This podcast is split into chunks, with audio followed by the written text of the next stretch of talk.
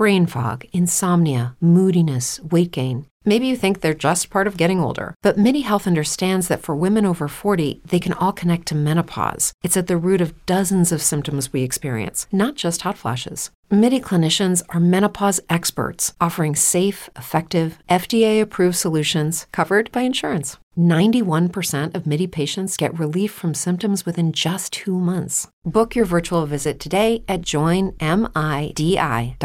What's the easiest choice you can make? Window instead of middle seat? Picking a vendor who sends a great gift basket? Outsourcing business tasks you hate? What about selling with Shopify? Whether you're selling a little or a lot, Shopify helps you do your thing, however you cha-ching. Shopify is the global commerce platform that helps you sell at every stage of your business. From the launch your online shop stage to the first real life store stage, all the way to the did we just hit a million orders stage. Shopify's there to help you grow. Whether you're selling scented soap or offering outdoor outfits, Shopify helps you sell. Wherever and whatever you're selling, Shopify's got you covered. Sign up for a $1 per month trial period at shopify.com slash try. Go to shopify.com slash try now to grow your business, no matter what stage you're in. Shopify.com slash try. Welcome to Cavs a Podcast. I'm Nate Smith, and I'm here with Tom Pestak. Tom, you there? Hey, I'm here, Nate. Uh, just uh, it's kind of a som not kind of somber day in the NBA. Uh, we are food for worms, Tom. We, yeah, uh, well, tomorrow's tomorrow's never guaranteed. I guess No, is a, you- a valuable lesson to heed. yeah, yeah. You can wake up, walk out your door tomorrow, and you don't know what's going to happen. You know, odds are you will not win the lottery, and odds are you will go home and get up the next morning. But neither of those things are guaranteed. So, I mean, it was pretty crazy, crazy news. Um, obviously, the news that Kobe Bryant passed away, um, along with his 12 year old daughter. Teen call her Gigi. Yeah. I'm sorry, can you repeat that, Tom? Gianna. Can you repeat that, Tom? I think she's thirteen. Yeah, I think she's thirteen, Yeah. and they call her Gigi.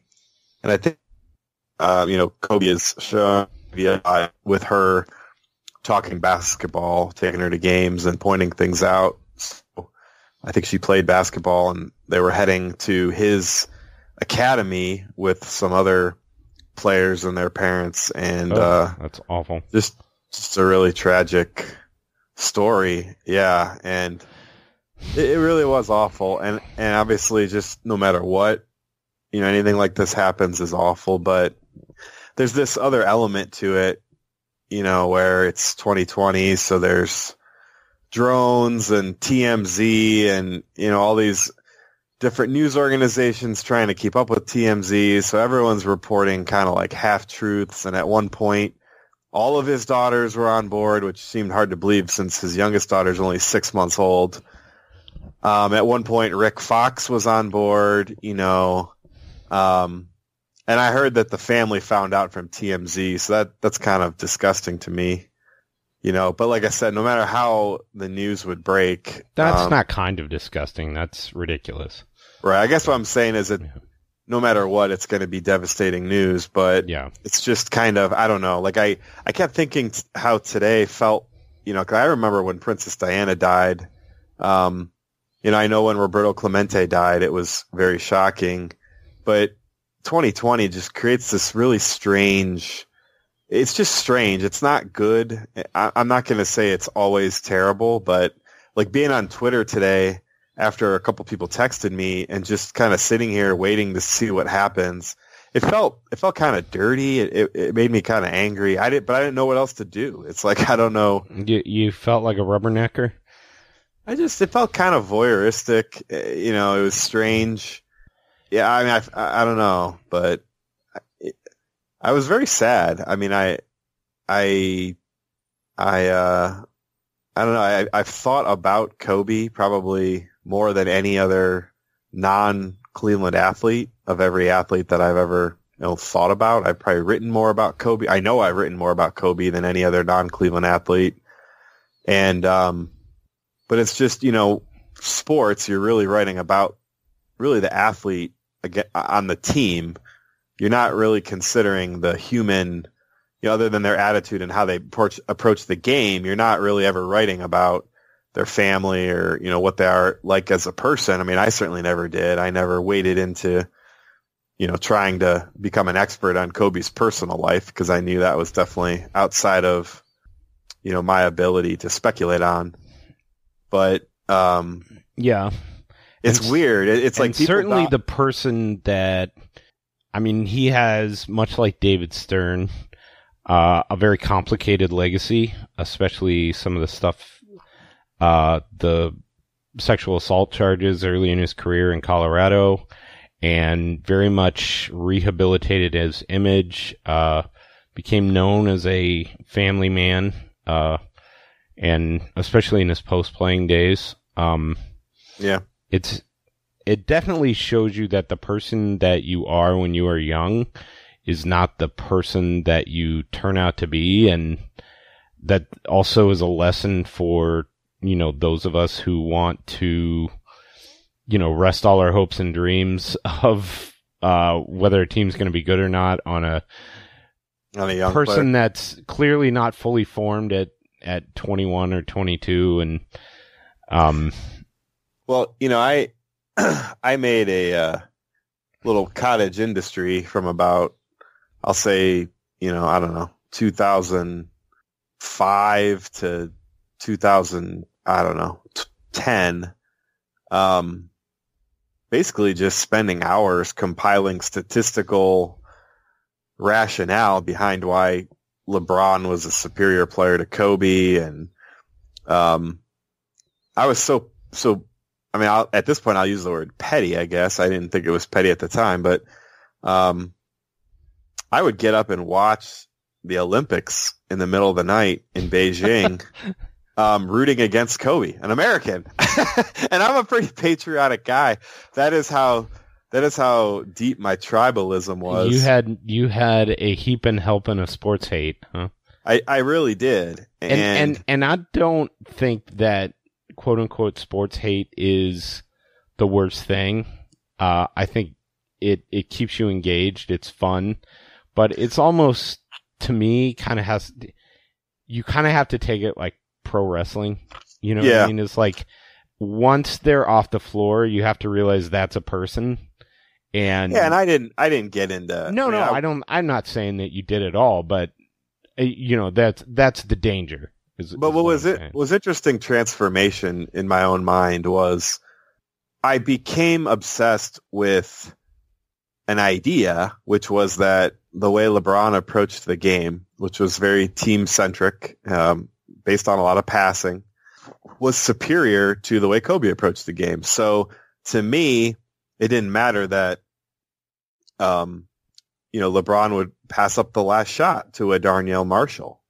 And, you know, the fact that LeBron was always killed for not having a quote killer instinct bothered me because the numbers, you know, in my opinion, proved that, you know, on the whole, LeBron was, was a better player and more valuable to his team.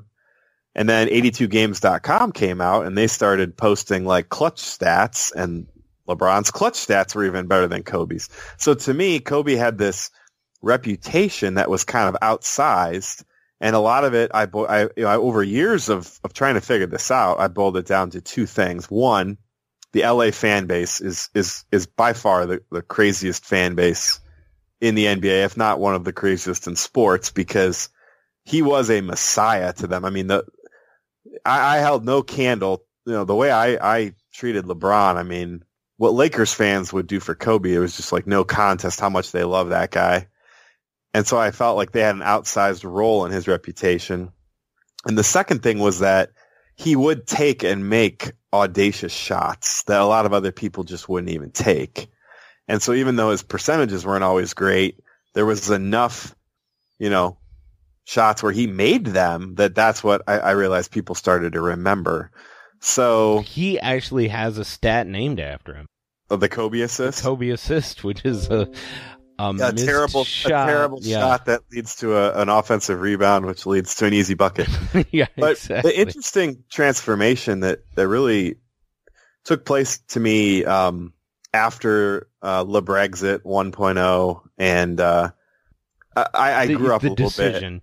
The decision. I, I had a chance at some perspective. Was I really started to respect um, Kobe's work ethic, the fact that he really didn't until his Achilles injury. He aged incredibly gracefully. Like he did not have an Iverson esque like chucker fall from grace. Um, not what we've seen from like Melo and a lot of other very talented scorers. He played at a high level for a very long time.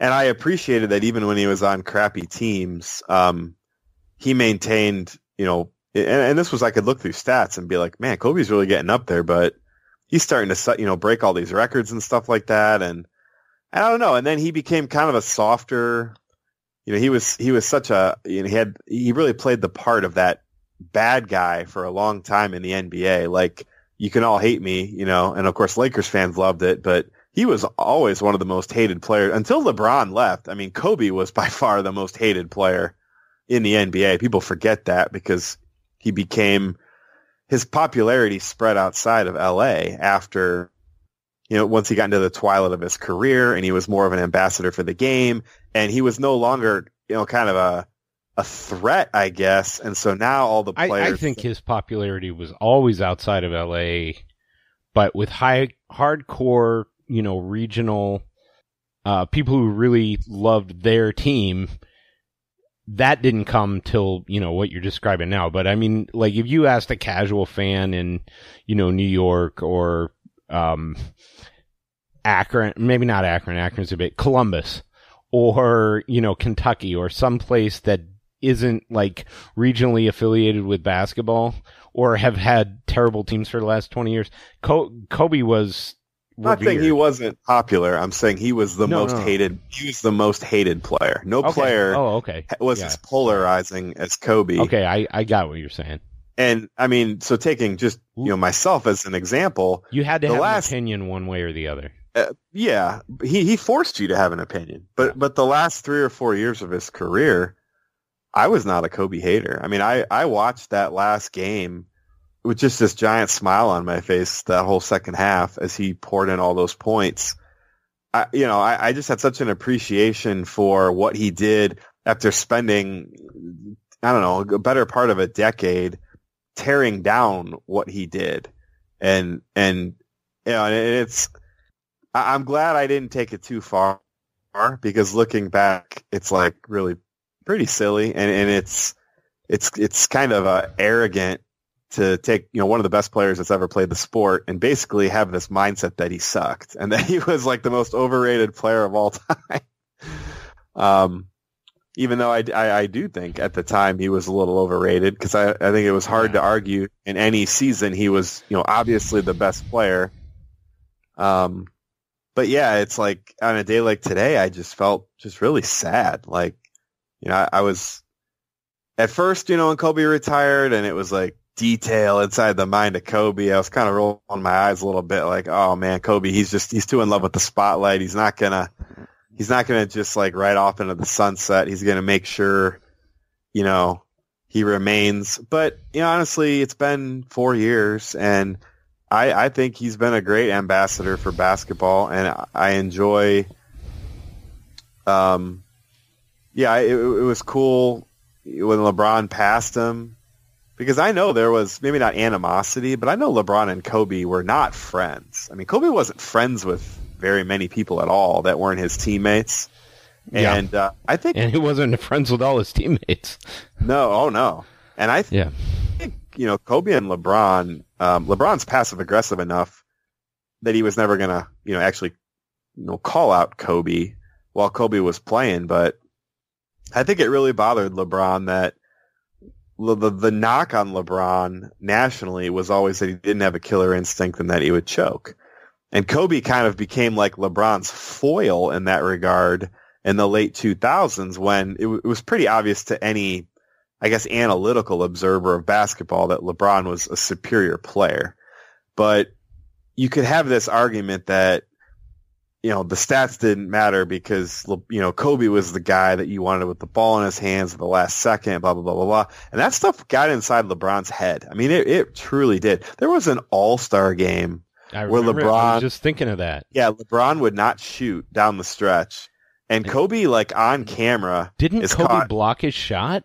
Kobe is on camera basically taunting him and being like, are you kidding me? You're not going to take that shot in an all-star game? Like you're so mind effed that, you know, you're, you know, it was just like, and, and I think in LeBron, you just saw him with this look on his face, like just feeling so discouraged at himself. And I, LeBron had a lot of demons that it took him a while to bury. And, you know, Kobe existed as a really good foil to LeBron. And it's just such a shame. You know, I saw, um, I don't know if it was Wayne Embry's kids or Ben Cox tweeting today how pissed he was about the HGH magic that they robbed us of a Kobe LeBron finals because Yeah. that that could have been one of the greatest battles ever because in 2009 you know the Lakers won the title but the Cavs were the best team in the regular season that year Yep. and they had won 8 games by double digits before running into a, the roided up Magic who were also just on a buzzsaw Yeah, so that could have been an epic finals, and that's what we were gearing up for. Was uh yeah. was Cav Cavs Lakers that Christmas Day game that year uh, was insane against the Lakers, and then the next year, 2010, the Jamario Moon game was insane because it was like LeBron was at the height of his. I mean, in terms of like PER and things like that, 2009, 2010, those were those were the that was the start of LeBron's like this is Jordan all time level way up into the 30s PER. And Kobe was, you know, just off of a championship and, you know, had a had a solid team around him and he could still drop 40 that on you 89. Gasol years, right?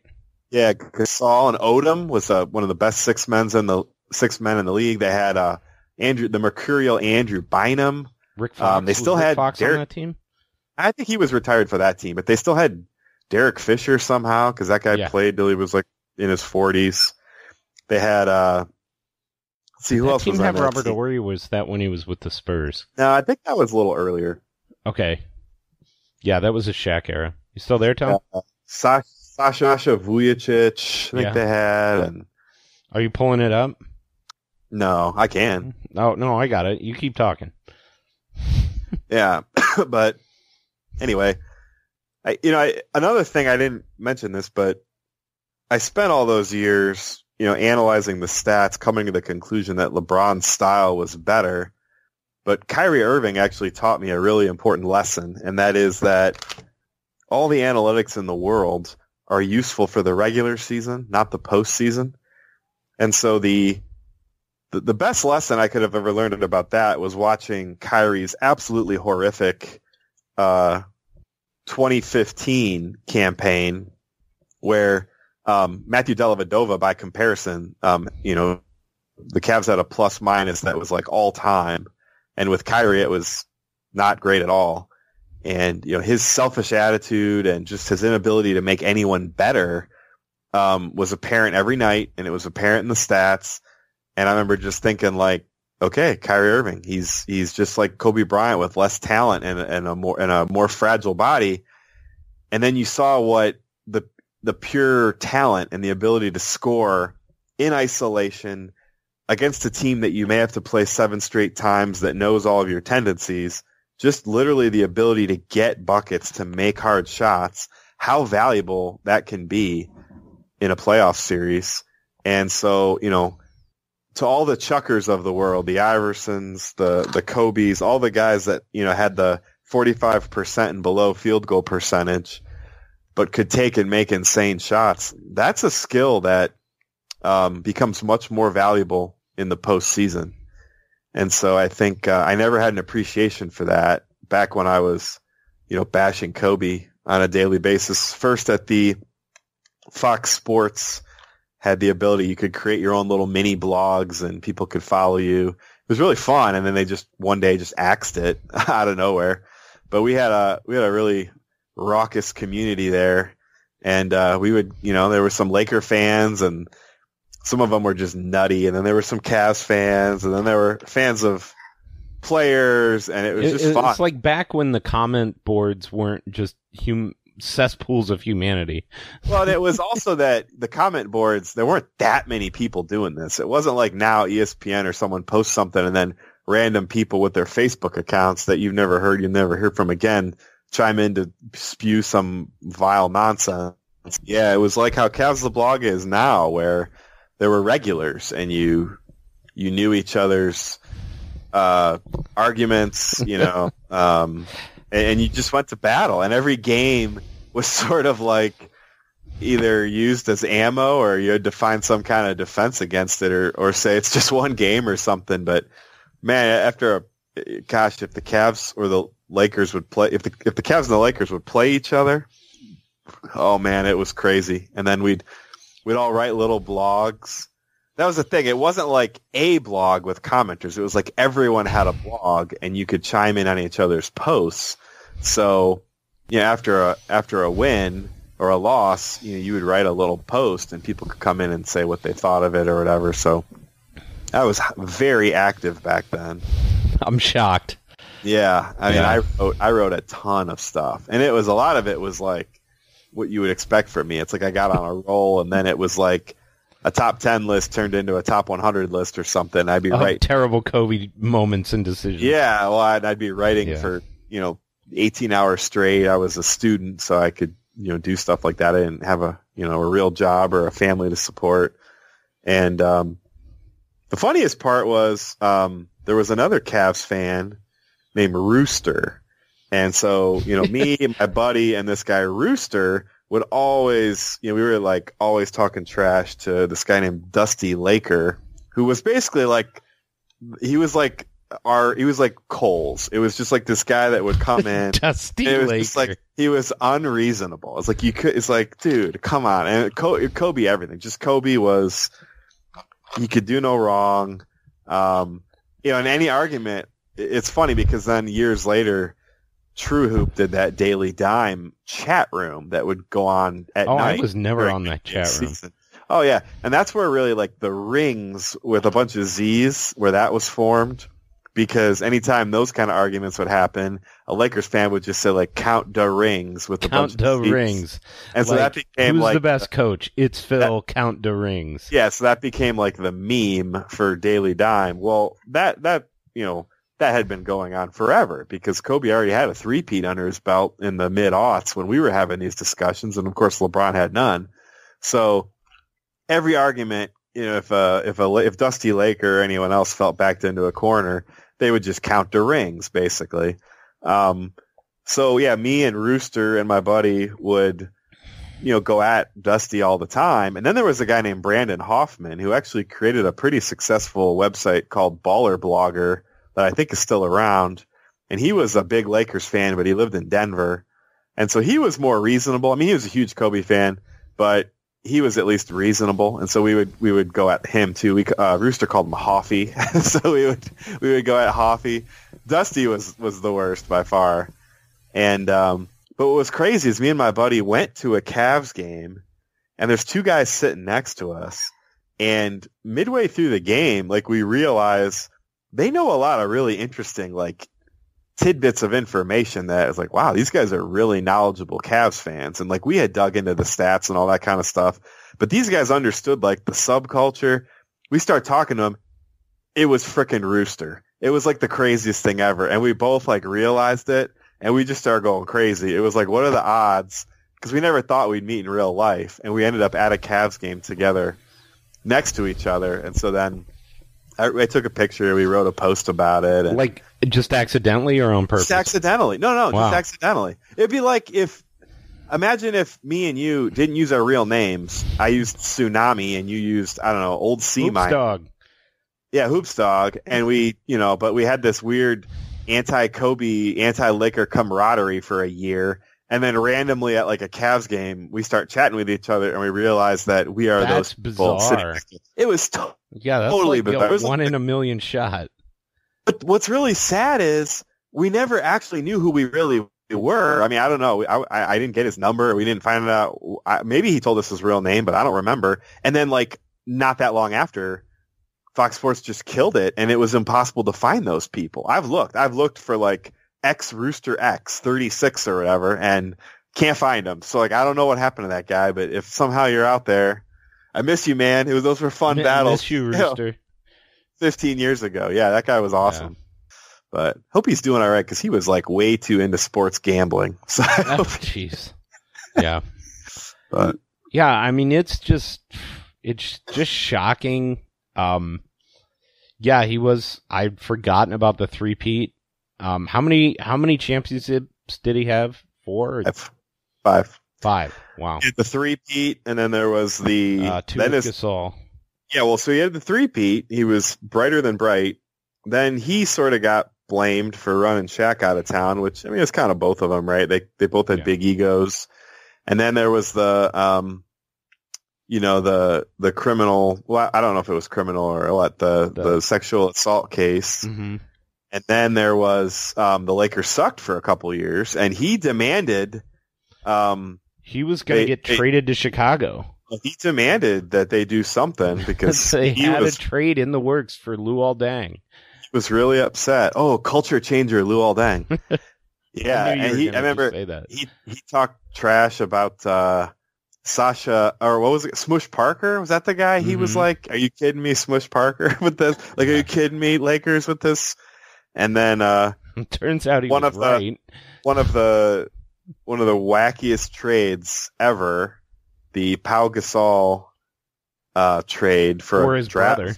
Well, it was right. It was for a draft pick that be- But no, but his brother, no, it wasn't. His brother was on the roster. He was, they had the rights to, it was a second round pick. He wasn't very highly thought of.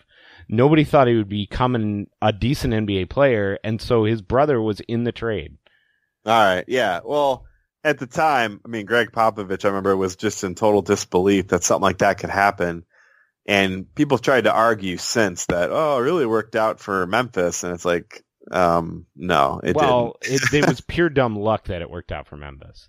Memphis. It, it, it didn't work out for Memphis is what I'm saying because Pau Gasol was the key to the Lakers winning two championships after that. He was exactly what they needed.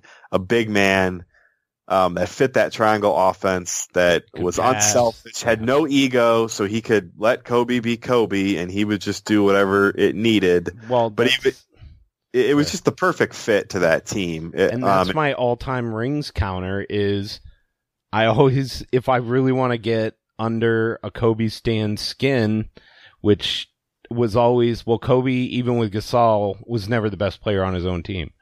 and it would make them so mad. Um and it seems very very ridiculous now. Um right. yeah, I mean it's just yeah, so five championships, how many MVPs? He got that. Um, well, he got at least one, right? He got that uh, lifetime achievement MVP. 2008. Yeah, he was not the best what was the lifetime year. achievement MVP? No, that's what I'm saying. Like he was. Th- You can't find a season where oh, you know got, gotcha, gotcha. you would say Kobe was like the best Uh, player. the but we're after tired of giving it to LeBron lifetime uh, MVP Yeah. award. Yeah, like if he was ever Yeah. gonna win it, it probably should have been, you know, his ultra chucker year, 2005, 2006, when he scored 35 a game. Um, Mm-hmm. but you know, that was like one of the Steve Nash years, which that was a joke that Nash won it, but that was a, ooh, it's a shiny new thing. Let's give it to the straw that stirs that drink on a team with, you know, a prime Amar'e Stoudemire, prime Shawn Marion, Joe Johnson. It was yeah. like, okay, I get it. That if Kobe was ever gonna win it, you know, you'd probably make the case that it would have been when he was 27 or 28. But then it really wasn't until when they won the two titles, those were the years LeBron got MVP because statistically LeBron was just absurd those years. So, but he got the lifetime achievement one once the Lakers started getting good again in 2008 because it was kind of like, man, Kobe led the league in scoring in the last two years. He put an 81 point game up in there somewhere. It was, you know, there was the Olympics where everyone deemed him greatest player on the planet for some reason. and let let's not forget that they won 65 games and they were he was the best player on the best team in the league. And this is before the best record, best team by record in the league. He was the best player. And this is before all the, you know, analytics stuff, you know, where you go into the minutia of regression curves on whether this pack player impacts his team, his team's winning more than another player, you know, his value over replacement. He was the best player on the best team that year. So, I mean, I don't. If you sort, let's just by just total win shares. no, just wins, not win shares. So that year, the Lakers were first in the West. They won 57 games, but um, the Celtics. No, no, no. What are you 2000. Oh, I'm looking at it wrong. Okay.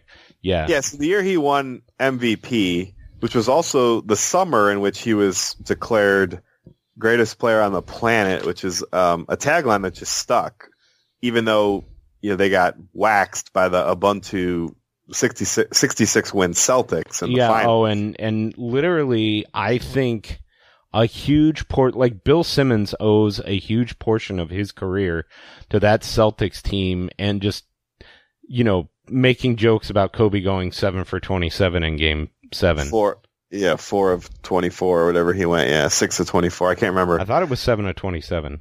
I'm gonna go with six of 24. Let's see. I'm gonna look it up. That's what I. That's what I remember. I don't remember names, Tom, but I remember numbers. Yeah, six of 24. Damn But it! that was but that was when the Lakers won in 2010. That wasn't when um, they got destroyed by Rajon Rondo, who had like a million steals. That was a, that was such a weird finals. But but if you go back to that year, um, Kobe ran away with it. It wasn't even close, and yet Chris Paul, LeBron, and Amar'e Stoudemire had more total win shares that season than Kobe. So that's why I say it's it was kind of a lifetime achievement award Yeah. because it was like, okay, at some point, how is Kobe not going to have an MVP? This doesn't make any any sense. Well, and, and it feels like a lifetime ago. I mean, it's just insane because how old's LeBron now? 35? He just turned 35. Yeah. I mean, he's only six years younger. Yep. Um, you know, 41 is a ridiculously young age to pass away in, you know, 2020. Um, and it's just, it, it and there was, it, it's very sudden, clearly. Um, you know, you, anytime you walk out the door, I've got an article sitting on my phone from, from True Hoop that is called "This Is Why Mothers Don't Sleep," um, by Henry Abbott, and it's a subtitled "Vanessa Bryant's Nightmare," and I'm I'm gonna read it for sure when I I get done here, but it's just, I mean, it, it's just so crazy, just everything, anything that can happen to you on any given day. Um, you know, our lives are fragile. Life is Yeah. precious. Um, you know, and part of me is like, and I, it, it is sad that it takes something like this to make you realize it. I mean, and the insane thing is, so, was it 30 years ago? Um, 40 years ago? No, 30, like 30 and change. Who would have ever thought that Magic Johnson would outlive Kobe Bryant? You know, Oh yeah, I mean, it's just it's crazy, and yet you know, Ma- I'm I'm sure that Magic is feeling that right now. You know, I mean, and and be thankful for the life that you have, and don't end your day uh with ill words of people you love. You know, yeah. I mean, Well, that's just kinda it's what I felt. Yeah, that's what I felt today. I was it took me about an hour to kind of collect myself. I was sort of texting people and I was getting on Twitter and trying to I was just hoping none of his daughters were with him and I was really freaking out when the one ABC reporter said all four of his daughters were with him. I was like this is a nightmare. Well, and that's also And then, just uh, wildly irresponsible. It is, yeah. and so it was, I was just kind of like, I didn't know what to do. It was like I just wanted to, to, I don't know. I, I had to think about it, process it, but eventually nothing I was doing was useful. And I just thought, I need to try to have fun with my kids, you know? Um, so, yeah, and so we, we played a lot of games and had a lot of fun. and That's awesome. Yeah, I watched. that was uh, good. and this wasn't related or a conscious thing, but I, I watched Mamma Mia with my 10 year old tonight. So, and that's like one of her favorite movies. So it's, it's like, yeah, have fun with your kids, enjoy it. I mean, Yeah. that's the one thing about, you know, I did not get to watch the game or blog about it last night because I was out at a fundraiser for my daughter's bowling team. And oh, nice. and it's just like you know it, it makes you circumspect about the things that you think are super important at certain times and then you realize hey um it doesn't really matter if the Cavs are the worst team in the league which they are um right now. Um do you enjoy watching them? Do you enjoy bonding with other fans? Do you uh take time out for your kids? That's what that's what matters. I mean and to me another part of me is like you know we get this worked up when something happens to kobe bryant but there are people every day that are dying in i would say more tragic circumstances. I mean obviously this is a tragic accident but you know when you have you know people in the military dying overseas or you have you know these active shooter situations or you have you know crippling disease and that kind of stuff. I mean my my wife is is now an oncology nurse and it's like it she definitely has perspective every day so I, I mean it i don't even know what i'm trying to get at just more about uh, the circle of life bs i don't know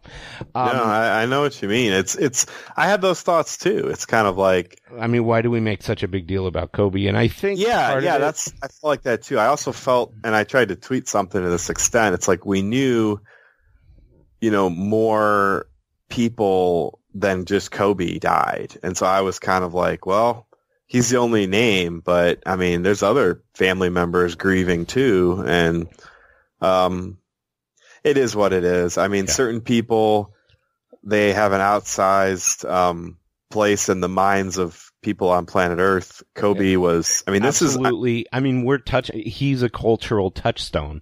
Yes, I mean this feels like, in some ways, I think this feels like almost bigger than like Princess Diana. I mean, Well, I mean, for Americans, uh, I would say probably, especially for African Americans, I'm sure it, it feels that way. yeah, Um, Yeah, I mean, and, and not that no, I'm but- speaking for that whole culture, but I'm. Well, it was so a many you know- people resonate with that. but sometimes you get both. It's not just someone's a cultural figure; it's that they're also kind of young and just getting started. Like, I mean, and and athletes are portrayed as so invincible. there's You know, that. there are they are our Greek gods. You but know, like, you know how it was really big news when Michael Jackson died, but it wasn't like this. You know, it was kind of like yeah, it- it's just this is or this Prince. This kind of hits you in a variety of ways. Um, yeah. Well, and it was no, you know, fault of And his there were- own. And there were no, you know, and, and the fact that his daughter was with him and that they Oh, were yeah. going to a basketball event. I mean, it's just, it's really tough. It's really Yeah. tough. and it's it just makes you appreciate what you have um i don't know like i think i touched on it earlier i have a really complicated legacy with kobe because i was not a kobe fan uh most of my career or most of my adult life um you know a lot of teams that i rooted for ended up losing to the Kobe Bryant teams. What was Yeah. Kobe Bryant's rookie year?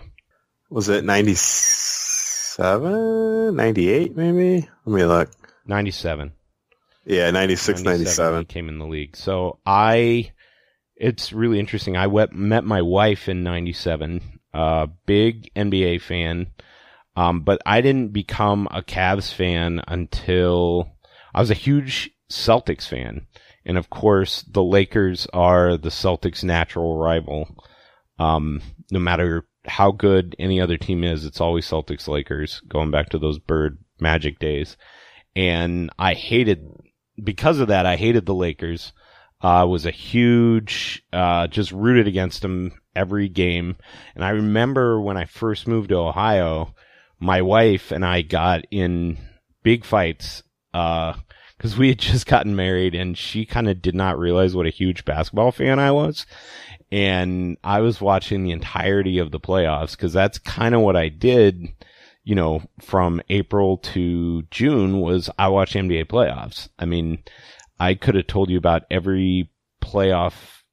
I would sit there. My favorite day of the year was the first day that there was four games on in a row and just watch them back to back to back to back. And man, that team, I load that team and I was so happy. I remember when Kobe Bryant was a rookie and Shaq was basically said, we're never going to win with this kid. And I remember the, him basically shooting them out of the playoffs his very first year, um, his rookie year. And well, and the crazy thing is how he got to that team because he basically told Charlotte that he was not going to play for him. Yeah. Uh, and then they ended up trading Vlade Divac to Charlotte for the rights to draft Kobe Bryant. And he was drafted like eighth. And I think that's another big thing. Like Kobe Bryant really was the first guy that brought coming back, coming out of high school back to the NBA. Um, cause I think the next year was Kevin Garnett, but it was, Ke- no, Uh, Kevin Garnett was I thought the it was before the, was the year before. but it was Kevin Garnett and then Kobe Bryant was like, whoa, these two guys are amazing. And the funny thing was, like, if they redrafted those years, those guys would probably absolutely go. I don't know who else was in their draft, but well, KG was drafted first. no, he wasn't. He wasn't. He, he was not drafted first. No. Kevin Garnett was drafted like fifth. oh, really? Yeah, Yeah, that was- now that I gotta was- look. Where was Kevin Garnett drafted? You So look the year- Well, when was Tim Duncan drafted first? Was that '98? It must have been the '95 draft. Kevin Garnett was fifth pick overall. Hey, I Oh, got it right. nice, nice. Um, and then I think Kobe was like in the He was like- yeah, he was like 12, 14, I think. or something. Yeah, and he didn't really do anything his first two. You know, it wasn't until like his third year that it was like, whoa. no, guy but there was definitely flashes. Like he was a monster dunker. He would have these scoring outputs. Yeah, and but I mean, he scored like less than ten points a game. It wasn't. He wasn't like LeBron or something like that, where everyone knew this guy's probably going to take over the league. When was Kobe Bryant drafted? 96. He was the 13th pick. Okay, I was one pick off. But yeah, I mean, so what did Kobe average his, his first year? Oh, so Kobe was drafted the same year as Duncan. That's right. That's why they're going to be in the Hall of Fame, the same Hall of Fame class. Okay. So yeah, Yeah, 7.6 and then 15.4 the second year, which is a huge leap. Um, Oh wow. Um. Oh wait, do I have this wrong? Was he the year before Tim Duncan? Was he the Was he the Allen Iverson year? I don't know.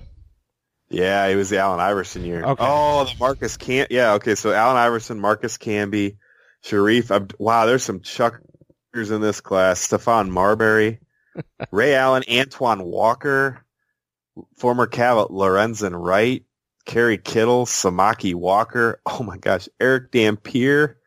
I don't even know who Todd Fuller is, but he was 11th. Vitaly Potapenko from Wright State University. Wow, the Lorenzen Wright is has also passed. He was uh, killed in Memphis. Remember Yeah. they Yeah, remember put his that. wife on trial recently. I do remember murder. that. Yeah, I mean, I think uh, I think Potapenko is now a Cavs coach. no, he's not coaching for the Cavs anymore. Oh, he's not a big man coach anymore. No, he is coaching, I believe, but I don't believe he's coaching. He's not coaching for the Cavs.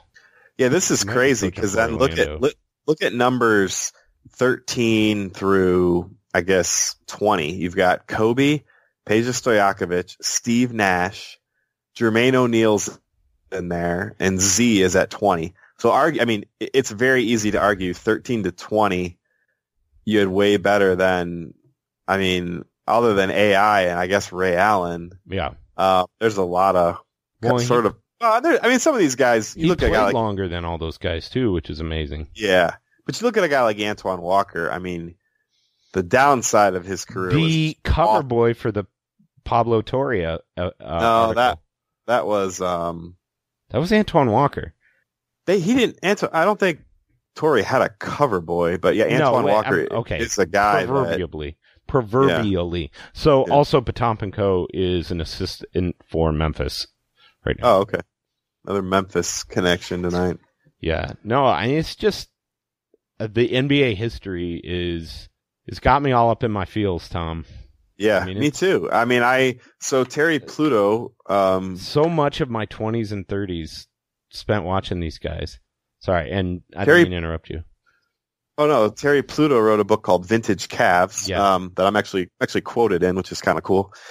And I just I hadn't finished reading it, and I just soon as I put the kids down to sleep, I'm like, I just felt like reading it just to just read about the NBA and really touching reading a lot about Hot Rod Williams and about uh, and very interesting reading about kind of the Danny Ferry situation and um, just how awful that was kind of for everyone. I mean, that was definitely one of the worst moves the Cavs ever made.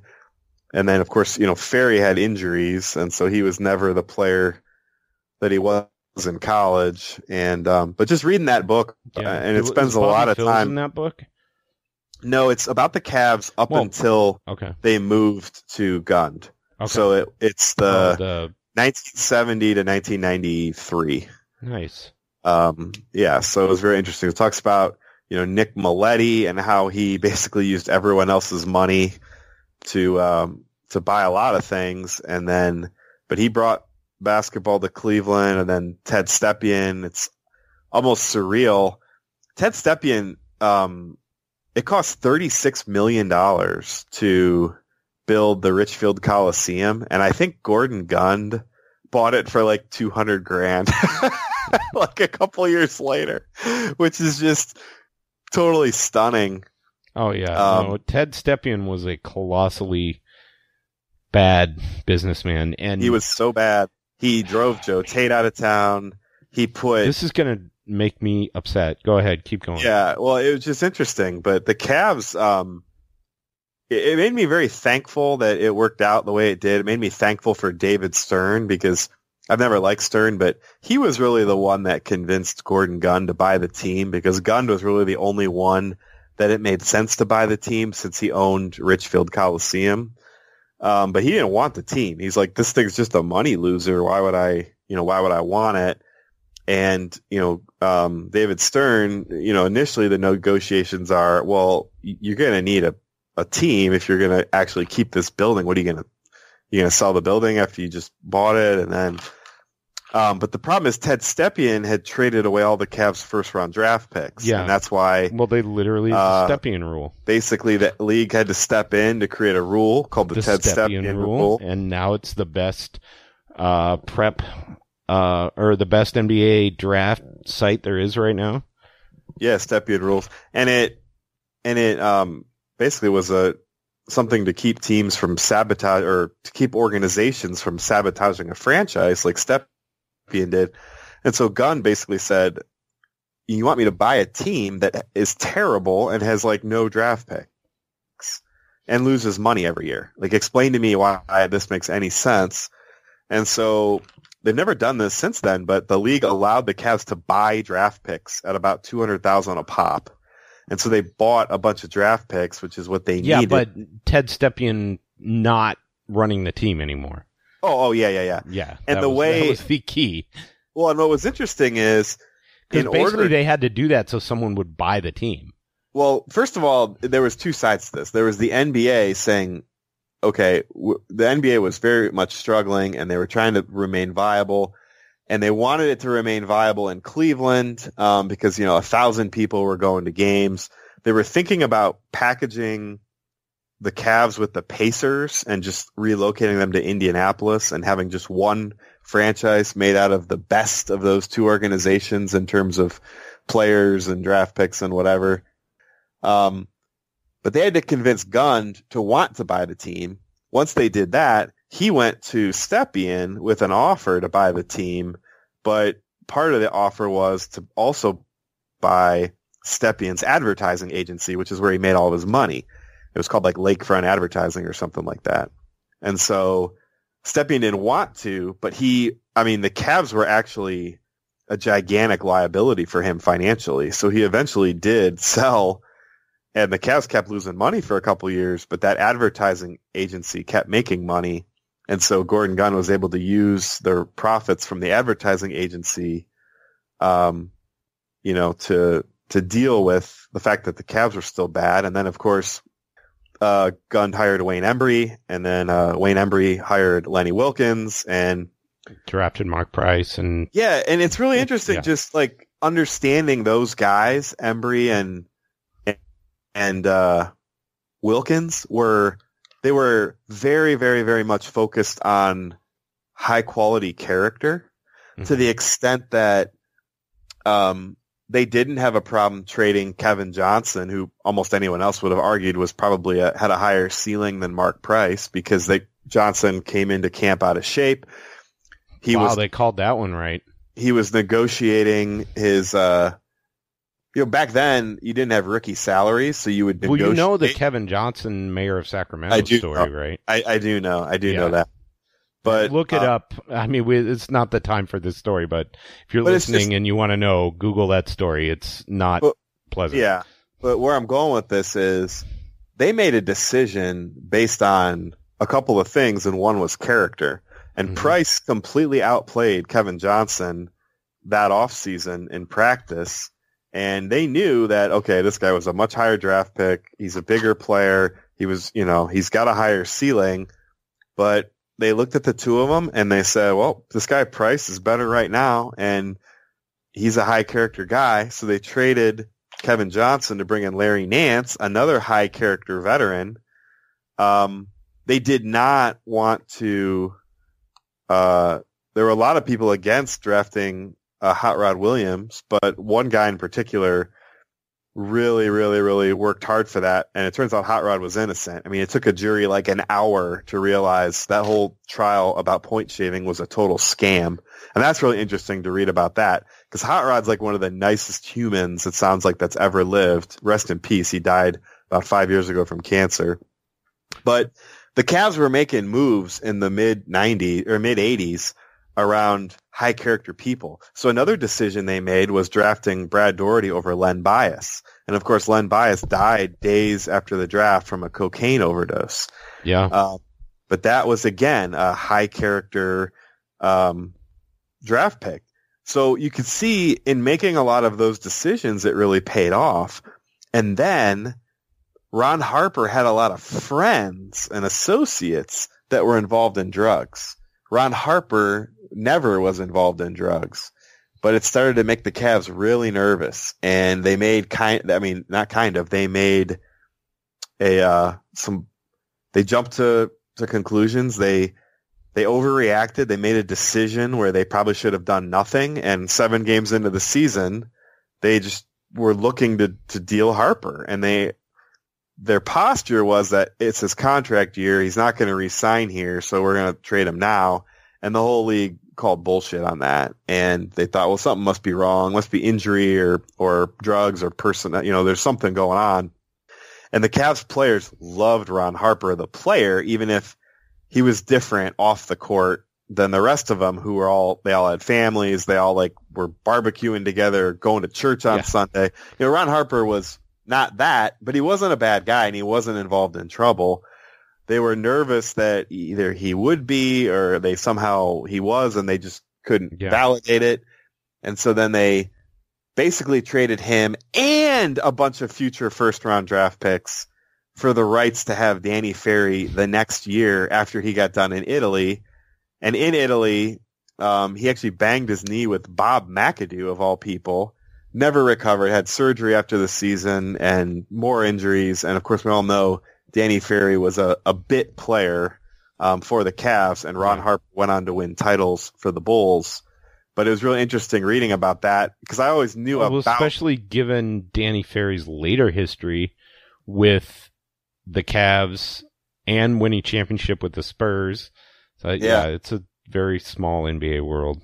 Yeah, but it was just it was like I never I never really understood the Harper for Ferry. Like I didn't know that they were worried about Harper being caught up with drugs. I didn't know that. You know, I just knew that wow, that was a dumb move, but So it's a good book. Um, Uh, for sure. it's definitely like I appreciate it as a book. You can you can really tear through it in a couple hours. It feels like a book that I would I highly recommend it, but it just makes me want more. Like it makes me there's just there's little bits here of just incredible nuggets and little quotes and I just feel like man, I'd just love to be sitting down at a campfire or something just talking to these people and just Yeah. talk for hours about this because it's you know, it's just um it's like imagine if Tolkien just wrote like a little hundred page book. You'd be like, oh my gosh, you have so much more to offer. And so, um, Oh, but I did, I, I did appreciate it. I mean, I love the late 80s through the 90s. I mean, that is where I cut my teeth as an NBA fan. And then, you know, 2000 to now. I mean, it's, it's crazy how far we come. And one of the things that, so you mentioned Ted Stepien and I immediately got kind of choked up and I'm like, I know, um, that Corey Huey probably wrote the Ted Stepien article for because about four years ago we did Cavs rank villains. Um, not four years ago, 2015, so four and a half years ago. Um, we did Cavs ranked villains, and the number three Cavs ranked villain was, um, of course, Ted Stepien, and I thought it was Corey that had written it, but it was actually E.G. Evil Genius. Um, but uh, Corey loved the article. He did he did comment on it. Um, I'm gonna read his comment here. E.g., you did the damn thing. if Stepien would have gotten his way, this blog wouldn't exist, and the story of professional basketball in Cleveland would have ended 30 years ago. As vile as the next two villains are, Stepien is the worst of the worst. and then, of course, uh, so I want to go look because I'm almost positive that the number two villain is got to be okay. Number two villain is Michael Jordan, and then you know who we ranked as the number one villain in 2015. 2015, Yeah, um, in the Cavs. Cavs Cavs rank villains. Um, We, I think this is the point that oh, oh yeah, it's Kelly Olynyk no, it was LeBron in 2015. in before he the Cavs signed him. Oh, I, I'm missing you. I must have missed something. What was the question? Who was the biggest villain in Cavs Rank villains in 2015? It was LeBron James. You mean like before he came back? Um, so let's go look. Because he came back in 2014. Yeah, but we rated him number one villain because Oh. he was the number one villain at that time. Well, he, he was. he yeah. in the in the history of Cavs. I mean, it was Miami LeBron is what we called him. Yeah. LeBron's heel turn, and yeah, that was the number one villain. and I think this is literally what made a certain commenter more angry at me than anything ever. Once again, I need to point out the absurdity of this ranking. and he just goes on from there. So, uh, it's so funny. I mean, yeah, the, the connect, this is what Tony Kornheiser calls the connective tissue of this blog and the NBA and, and our lives. It's, it's crazy. And I, I just, I hope that the whole situation, uh, with, that people have some restraint and some respect for everybody involved with the situation. Um, yeah. I mean, it's it's so tragic. I know. I mean, there's probably going to be uh, lawsuits involved on behalf of the families that are in that crash, and you know, I don't even imagine what Vanessa Bryant must be going through right now. Um, it's just horrible, Yeah. and you just hope for healing for everyone involved. I mean, and and here's the crazy thing, like. I was fully prepared to come on this podcast today um, because I wanted a podcast and say the Lakers are going to win a championship this year. Yeah, they might. Well, I, I mean, I just I watched them and I go, LeBron is still in command of all his powers. He has the best big man in the league right now with him. And they Mhm. put a very competent team around him. Yeah, more than I thought Um, Well, and- honestly, Yeah, and they've they've done a really nice job.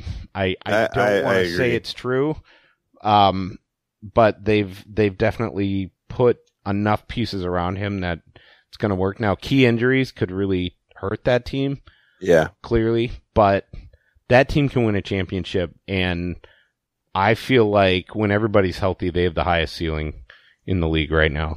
I think the Clippers have a higher ceiling, but I don't know if I trust them to maximize the strengths of their stars. Whereas I think um, LeBron, with a full season under his belt with AD, will be a very tough out. And the way LeBron makes adjustments now at this point in his Yeah. career, and the way he shoots, quite frankly. Oh, the way he shoots. Um, he's hard. He's a hard out.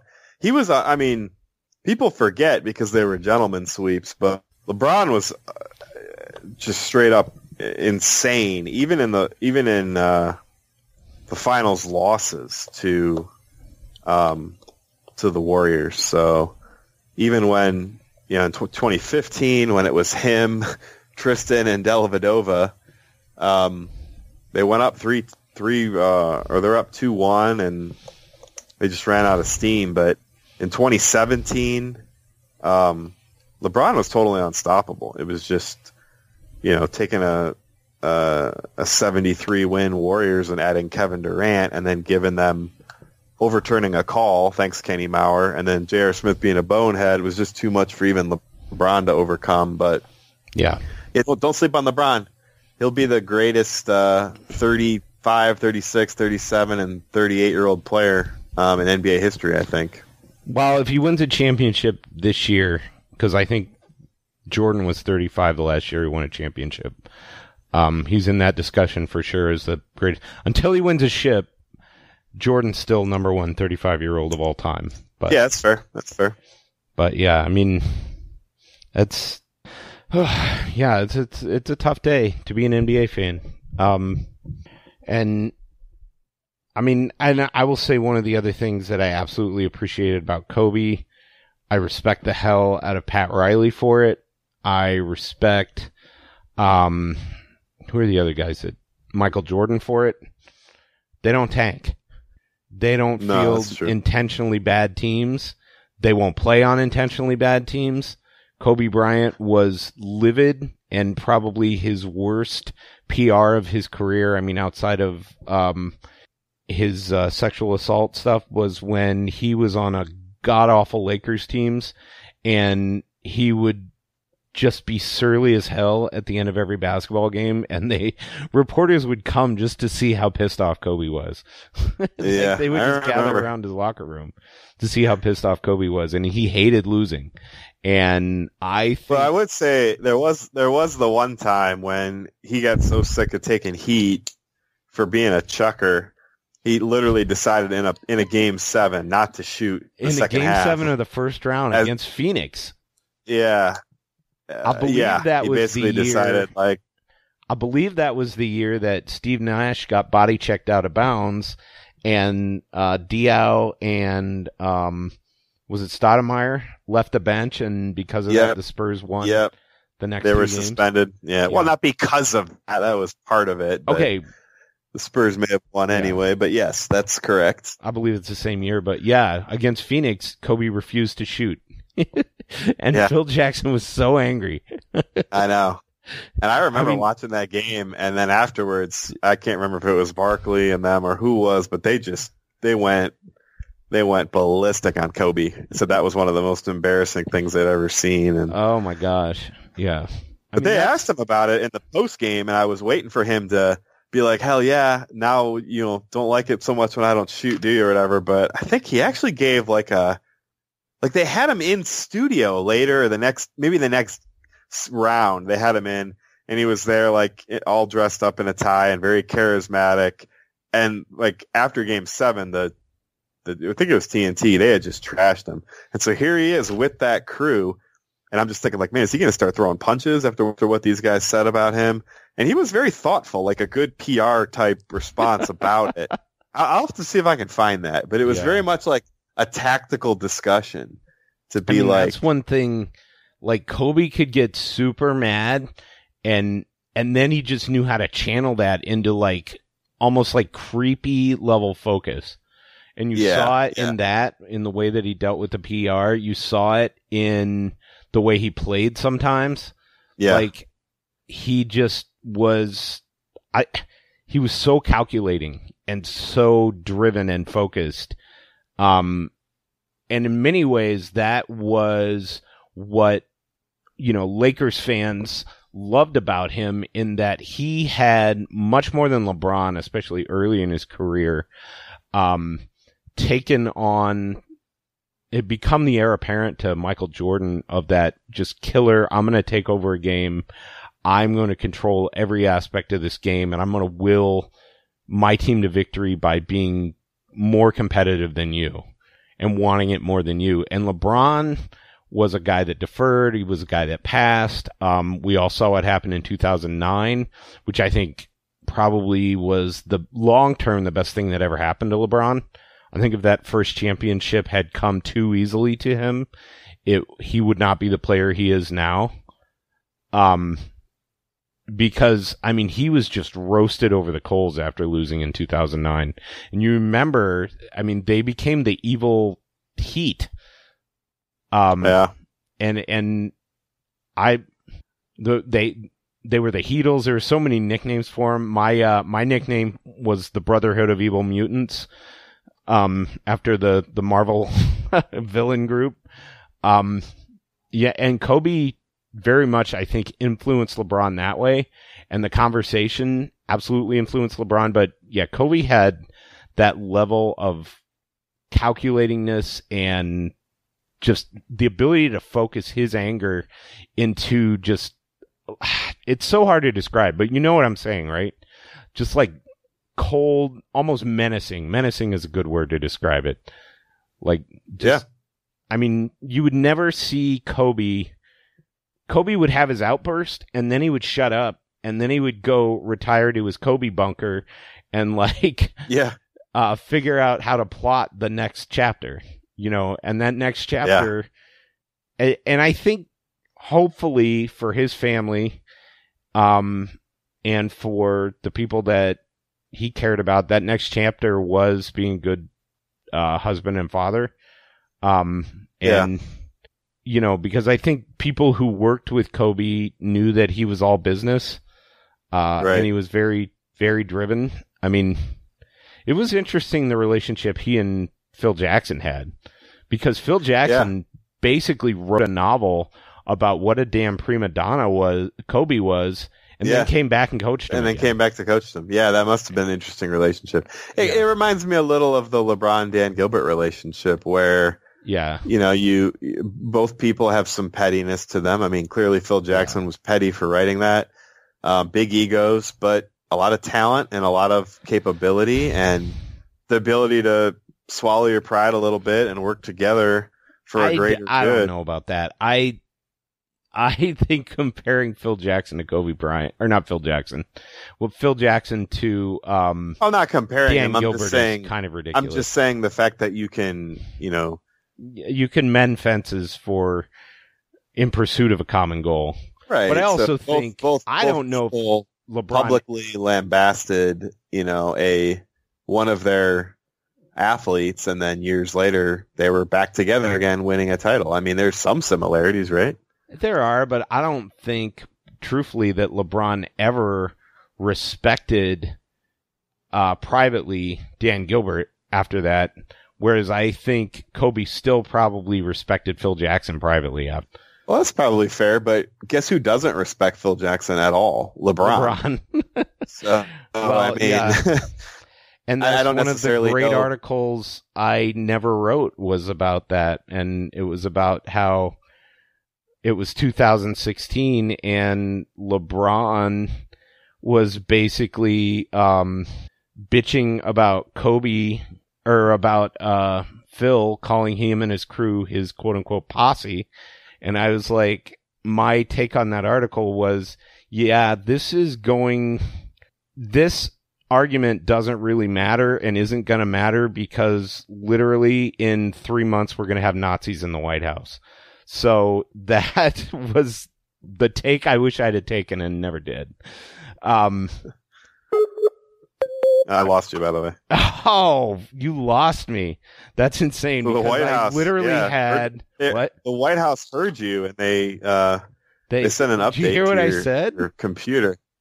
Not really. I mean, okay, I, I so heard I said Nazis. basically, why are we arguing about calling at young African American males a posse when um in three months we're going to have Nazis in the White House? And so, and then you fade it out, and I was like, literally, that's my my most incendiary take in the history. of yeah, that was Slug. that's that's incendiary. So But I it was it was crazy. So I mean, and it, it's very interesting to see where Kobe. I I would have liked to have heard Kobe's thoughts on that beef, for sure. That would have been interesting to Yeah. hear. well, it was probably smart. He just avoided it because Oh yeah, I mean, were LeBron- both- I mean, him and LeBron it- were both Nike guys. I, I would say that over the years, many people have been disrespectful to LeBron and to, I guess I shouldn't call them as posse, but to LeBron's no, I, and I'm totally right? quoting Phil Jackson when I No, say no, that. I, I know. I just Yeah. think the, I just think you can use the word posse, and what you mean is a collection of people that are the only thing they have in common is that they work for or they follow one person. Like, Yeah. I don't, yeah, I don't think of he it in didn't call like them racial tones At least at he didn't all. call them slugs. Right. but I think, you know, I think about it and it's like you read stories about the Cavs organization caught so much heat for the fact that they let LeBron's boys, they would call them, on the team planes and they all got jobs and it Yeah. was kind of like, oh, but Pat Riley and the Heat, they would never run such a clown show to allow a player to have that much power. And it's I, kind I of like, was actually now this is super interesting because I actually had a Twitter conversation with which the guy that I'm going to um, mention in my things to pitch this week. Hot twittering action on Cavs a podcast. well, let me finish my thought while you're looking Sorry, this go up. ahead. is that um, the Cavs organization was roundly criticized for the fact that they didn't um, have that militant Pat Riley style that the Heat had when they had LeBron. And it was like, oh, look, you know, LeBron needed a real organization and a real coach, not just someone that was going to let him, you know, make all the decisions or run wild or blah, blah, blah, blah, blah. And then what's funny is that that same mindset is how that's how Phil Jackson is. He's got the same Pat Riley mindset, you know, um, that the organization is strong and the players conform to the organization. It's it's why uh, they were going to run the triangle offense, right? It was just it's very a lot of structure, and yet you know when Phil Jackson made some kind of ne- unnecessary commentary about the way teams cater to LeBron you know, LeBron fought back. So I don't, I don't know if there's some, there was something else to that, but that, that was kind of a, uh, a common thing through the years about, you know, about LeBron that, you know, he wanted his people taken care of. Um, so I, I mean, for whatever reason, Phil Jackson saying it really pissed him off. And then he, LeBron made it about, well, this is about race and this is about you don't want empowerment for, African American, and it's like, well, that's a stretch. I mean, maybe he's felt that, but I'm not sure. I'm not sure Phil Jackson. That's what he meant by his tweets or whatever, but or or the quote in his book. But LeBron wanted to go there, so I mean, I don't know.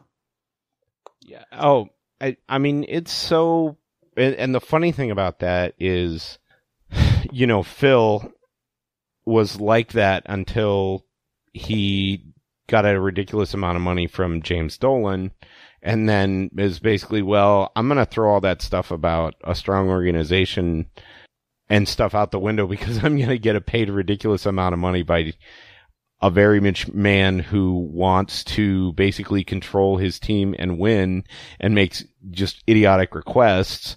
And I'm going to go get Amar'e Stoudemire and I'm going to have you coach him and you go try to make this work. And clearly it did not work. So, Right.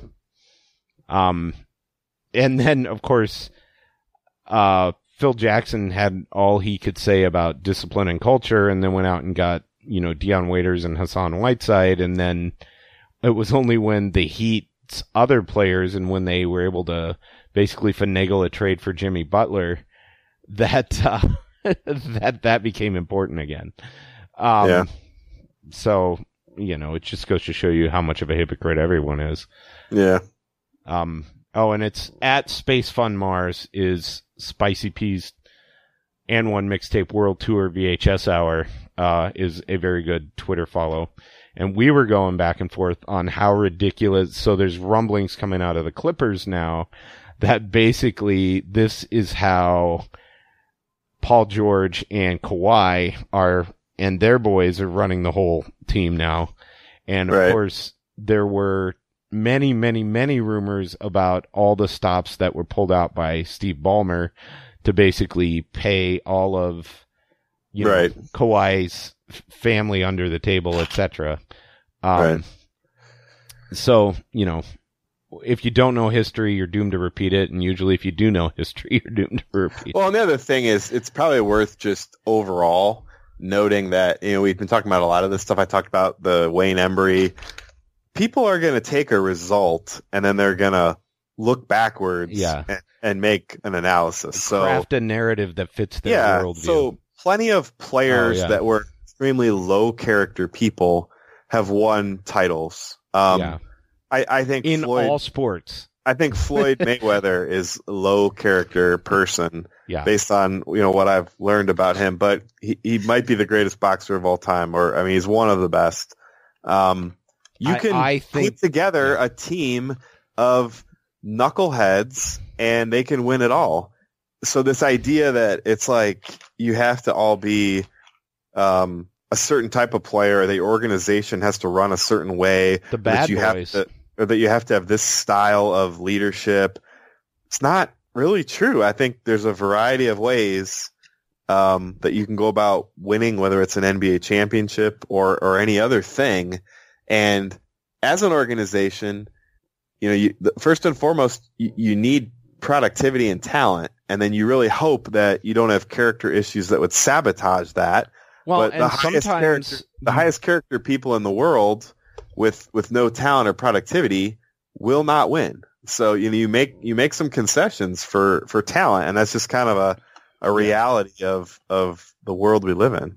and and people who don't get along with who would never get along off the court or off the football field can get along on it.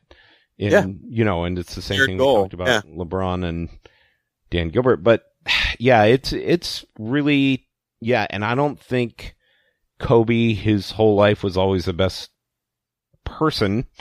Um and I also think that age and maturity and uh and and I I don't I'm I'm very qualified when I'm saying when I say that cuz I'm very hesitant to judge uh young African American men um because I I do think it's unfair to to profile them and I I know plenty that are fantastic people and yeah, now I'm just digging myself a hole. But Yeah, just keep talking. no, I, what I'm what I'm trying to say you'll make is, it to China. yeah, I am. I'm digging to China. So yeah, no, I mean Kobe Bryant definitely had his problems when he was younger, but I think it shows you that you can improve as a person.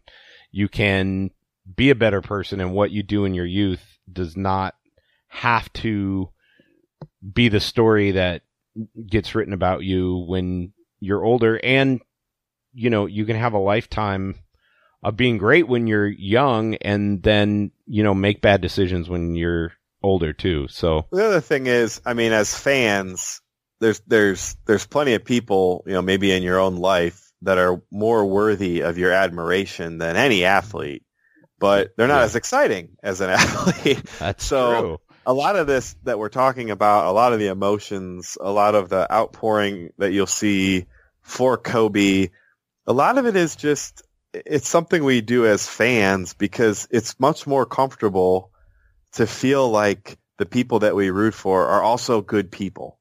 You know, it's less Yeah. comfortable to think, "Well, I really love that player," but ah, it turns out he or she's just really a jerk or has done Yeah. criminal things. That that that's not you. You have to like almost decide in your head, "Am I comfortable wearing this jersey or rooting for this person, knowing that Yeah. they're not, in my, in my opinion, high character. So No, but that the Ben Roethlisbergers and um, yeah, I'm trying to think of just n- notable sports jerks. Reggie Jackson is a notorious, not the point guard, but the baseball player. You know, there's stories Oh, about what Mr. a jerk he was. Yeah, Mr. Oh, okay, October. yeah. Or or Mr. April, A Rod. You know, A-Rod, interestingly, has some similarities to Kobe, in my opinion, in that um, he is super talented, was a stud as a very and, young and player, also yeah, in a very this- large spotlight at a very young this- age. had this fall from grace, and then tried to kind of rehabilitate his image. I think Kobe had a lot more success there. But now, post-career, holy cow, A-Rod is like everywhere. He's like investing in all this stuff. He's Yeah. this very good TV analyst, and it's like, holy cow, A-Rod. like, so there are some similarities there, and people that were burned burned so bright so early had some down years from a from a success and a public relations standpoint, and then have been working, you know, to rehabilitate that. But yeah, I, I guess I, I don't know Kobe from Adam. Um, so, but I, I will just say that he entertained me. Um, he was a fun guy to kind of hate as a player. I grew to respect him um, as his career went on, and as my, you know, knowledge of stats and my own admission that you know, like stats just to serve a narrative are more more dangerous than the old traditional box score, box score stats that I always decried as being a useless proxy for real value.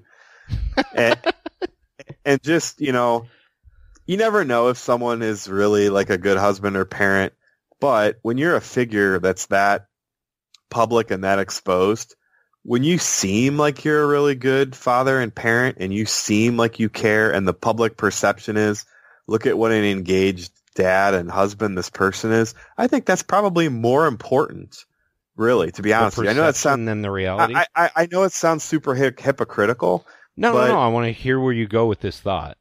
it's that you know it's more important to Vanessa and his children that he's actually a good father and husband. And if and if the public perception was he was a trash husband, a cheater, a terrible dad who only cared about his career, blah blah blah blah blah, like people can think what they want. It's more important to those actual five people that he's a good person. But I'm saying Kobe the rest isn't of us, the public. I'm saying Kobe's- Yeah. like Kobe's not like you and me. You know, if, if the eight people that read my tweets, you know, think I'm a, a trash husband or father, like I could care less, and it doesn't affect anything. You know, my family knows, and your family knows.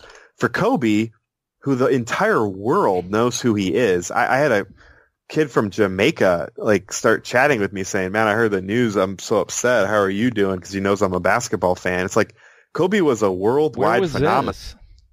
No, just on GChat. Oh, But I'm saying Kobe's a worldwide phenomenon. So for the billions of people or millions of people or hundreds of millions of people that see him as a caring father, as a loyal husband, as su- I think that's actually more important than the realities of was he actually like I'm not actually that interested in someone writing some book about well yeah Kobe went on this rehabilitation tour but he never really changed or whatever. It's like I don't really care. I mean I I, I want to celebrate the idea of fatherhood. I want to celebrate the idea of being you know very involved in your kid's life of taking your daughter It's and, a and very utilitarian view. Um, to uh, to pull up some, you know, John Stuart Mill, um, philosophy. But I mean, of- do you, do you, do you see to- where I'm going? Like, what's oh, the? No, I'm just saying it's very utilitarian. It's what gives the most good to the most people.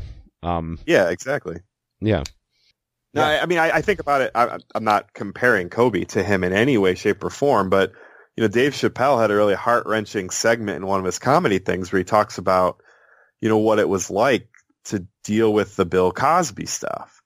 And at one point, I mean, it, the whole thing's part of his shtick, but at one point he talks about, he gets very serious and he talks about how much Bill Cosby worked to make sure, you know, black people were represented in a positive way because this was a show that millions of people watch and that, you know, he are you know, almost responsibility that he took seriously. Okay. and of course, it's repeat that it's, it's Dave Tom. Chappelle. It's incisive. It, it's biting. He, he juxtapose it to like the terrible things he's done, and it's hard to come to grips with. But I, I know Bill Cosby apparently hurt a lot of people, so I'm not saying it's okay. I'm just saying I think in a lot of ways the world would be better off with the example than the honest to God brutal truth. And I'm not saying that Kobe Bryant's got this dark thing going on. I'm just saying like I'm not really interested in getting Well, to know if the rehabilitation tour was was a rehabilitation tour or that's just like you said he grew as a person and people can change. That's what I want. That's what I'm going to believe. And at the end of the day, I'm going to see him and his kids smiling and running up to him and his wife smiling and hugging him. And I'm going to be like, hell yeah, that's exactly what kind of a, you know, a person every man should strive to be as a loyal husband and a loving father and someone that his family is devoted to him because he's devoted to his family. And, you know, the, the journalistic race to really talk through the nuances of Kobe's complicated legacy, uh, whatever. I mean, I'm, I'm really not interested in that. I, I, I like what I saw from Kobe at the end, and I'm, I'm just sad he's gone. That's a, a very good summation. And Did I lose you? no. That's a very good summation, Tom. Sorry, I had you on mute. Oh, no. Um, you, had yourself on mute. I had myself on mute to. you're to- just letting me go. I was letting my. I was letting you go. Um, That's just where I'm at. I'm not saying other people have to feel that way. That's no. just, Um, I think that's it's a good. You know, I mean, we're not really going to talk about the Cavs on this podcast. Um, you know, they got their butts kicked last night. Um, and it, it doesn't seem very important right now. Um, the- and so maybe you know, uh, learn to be better people, high quality people. Um, Yeah. and you know, people that are extremely competitive and want to work hard. That's the other thing about Kobe Bryant. His work ethic was legendary. it was legendary. Um, his competitiveness was legendary. And that's where I talked about just, you know, going back into the Kobe cave and, Yeah. and shooting up 5,000 jump shots. You know, he just, Yeah. and he, he certainly had gifts. There's many people that had as many gifts as Kobe had on a basketball court, but there was very few people that honed them to the level that he did. Yep. Um, and, and that's what was special about him as a player, for sure. He And- he really he really worked to maximize his talent. Um, you know, the back half, the this he played for twenty years. The, the last ten years of his career, you know, for the for a wing player, he had the best footwork in the league. Um, he didn't have tendencies. You couldn't, you know, LeBron was overpowering and he could take over, but LeBron had tendencies for. Yeah. I mean, he still does, but for a very long time. Kobe worked on his footwork to the point where you had to play him neutral. You could not choose a Yeah. side. You couldn't try to uh, use. I mean, You just you didn't know what he was going to do, and um, his footwork was totally impeccable. He could And- fade away off I of either leg. completely think that LeBron took that part of his game too. Because LeBron's footwork has gotten so amazing and so much better, and his Yes. ability to finish with either hand on either side of the basket Yes, is something that he got from Kobe. Um, Yeah. be- and they made each other better players. Which, Yeah. Which is the highest compliment you can give a competitor. So, but I, I have a lot of appreciation and just respect for great players that aren't complacent. You know, I have a lot of. I, I don't like him personally, but watching Tiger Woods um, win the Masters was was surreal. Like, oh my gosh, like I can't believe this is happening. Certain people, you know, I think uh, just it's human nature to yeah, and they to- captivate to, to the respect imagination. that. Yeah, and just to have just a respect for that because of how hard it is to get to the top of the mountain and then to get to get knocked off and climb back or to remain there for so long. Yeah. Um, just takes a in you know indomitable will to do that. So Yeah. And to do it once is one thing, to do it multiple times over and over again is what's amazing. And I don't know if we'll see his like again because so many guys out of high school now are just happy to get to a situation and, you know, become the face of the franchise and, you know, oh, I'll be a really good player in five years. No, Kobe did not want to be a good player in five years. Kobe got to a 20 point per game score by the time he was 20. Um, so I think uh, I think the closest thing we might have to Kobe is um, actually Giannis. Yeah, I, I, I think I see some similarities fair. in that he's not complacent. He's not trying to be anyone's friend. A lot, of, a lot to, of European similarities too, because Kobe spent a lot of time in Italy growing up. Yeah, he seems to um, he's not about he's not like LeBron in that he's not about the fraternalness of the NBA, the fraternal order of the NBA. He's about his team and winning. Yeah. Um, so we'll see. Like if if Giannis starts to transition over the next five years from overwhelming freak athlete to someone with you know better footwork, more of a finesse player. Well, you someone see that already this year the the shooter that he's become is is the transformation in his shooting is amazing. Right. It, it, it is, but he gets a lot of time to load up on his shot because oh, teams are absolutely terrified of the blow by. So when the well, blow by true, but the amount of work away, that he must have had to put in to get to the, right. be that level of shooter. Right. I mean, you can only you can only work on one or two things at a time. Oh no no no no. Yeah. But what I'm saying is, yeah. no other player in the league gets a second and a half to load up on an open three yeah. Because no other player in the league, other than maybe now Zion, holy cow, his first two games, watching those highlights is terrifying. Yeah. He is unreal. No, there's a player that oh reminds oh me of a young LeBron. Zion? It's no, he's not a young LeBron though. He is LeBron. He's like a if he were a defensive tackle and then came yeah, in and played like, football. He, he's like a Bo Jackson. It's like watching. Yeah, that's like a Bo really Jackson. good comp. It's he, like if Bo Jackson played basketball. That's what yeah. it looks like. Honestly, it, I mean, it's a six scary. foot seven Bo Jackson. Yeah, but yeah. back to Giannis. I mean, I agree with you. He has gotten to become a much better shooter. I'm just saying. You know, you look at like where Kobe was and LeBron and a lot of those guys, they had a very high quick release at the end that they could have a guy in their face, you know, jab, jab, step back, the way Harden is. But Giannis doesn't shoot like that because he doesn't have to. So it'll just, you know, but the, the players that never get complacent that are great are constantly evolving as their yeah. hyper springiness um, wanes. Maybe they become stronger. Maybe they become smarter. Maybe they become a better shooter. Maybe like Kobe, it's all of the above and they work on their footwork. Look at you know, Kawhi t- this year. He's the best he's ever passed. He's a better yeah, passer yeah. than he ever was. Yeah. You know, so, yeah, no, it's amazing. But I could and, see Giannis, um, I could see some Kobe-esque similarities because yeah. he does seem to have that, I'm not here to, I'm not here to do anything except dominate you. Yeah. Um, not sure he, he has that anger, that kind of rage that Kobe has, but I mean, it remains to be seen. Yeah, and I, I, I think we were extraordinarily lucky that we had him and LeBron and Shaq and uh, who are some of the other guys? Paul Pierce and Kevin Garnett that just had that level of competitiveness.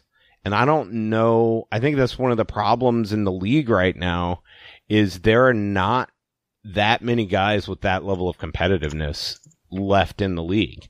I think that's actually one of the biggest problems with the NBA right now is too many teams, players, organizations, um, aren't about competing every night. They're about building a brand, building for the future and not, I don't want to, I need to win this game now.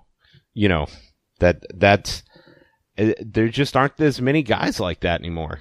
Um, yeah. and, and I'm to miss him. We, we, we shan't see his like again. So yeah, and uh, and I want to just say real quick, like the I mean, I the amount of love Kobe has within the city of Los Angeles, and, and I'm looking forward to when EG gets back and we can talk to him about this. I'm looking forward to talking to Eli, who's in Southern California. I mean, that city's got to be just devastated. I mean, yeah. Well, I mean, they keep showing. I've got the NBA TV on, and there's a huge just people are just outside of um, Staples Center right now, and they've got a a huge screen up, and they're, they're just people there. Yeah, you know, just paying respect. I just I think that um, you know, for all the all the Laker fans, all the Kobe fans, it, I, I doubt hardly any are listening to this podcast, but I really do feel. I mean, I, I I'm upset Kobe's gone, but I I mean those people got to just be crushed, and I'm I'm sorry. You know, I just I hope that you can fondly remember the good times and just take take it Kobe's you know last days as an example of how to live. You know, be a strive for greatness, be a be a family man. You can do you can do both, and um, I'm definitely you know my my thoughts and prayers go out to just the whole gigantic city of Los Angeles because throughout pretty much Kobe's entire legacy, you know, he went he was a villain to many people, but I mean, it, it was surreal. It'd be like a preseason game, first quarter, someone would foul Kobe, and the Staples Center would rain MVP chants from the rafters, and it was like, is this a joke? Like they just they love that guy. I think more than maybe any fan base that I'm aware of has ever loved a player. I can't even really think of a comp um, other than you know Lakers with Kobe. I want to say Cleveland and LeBron. Oh no, not even close.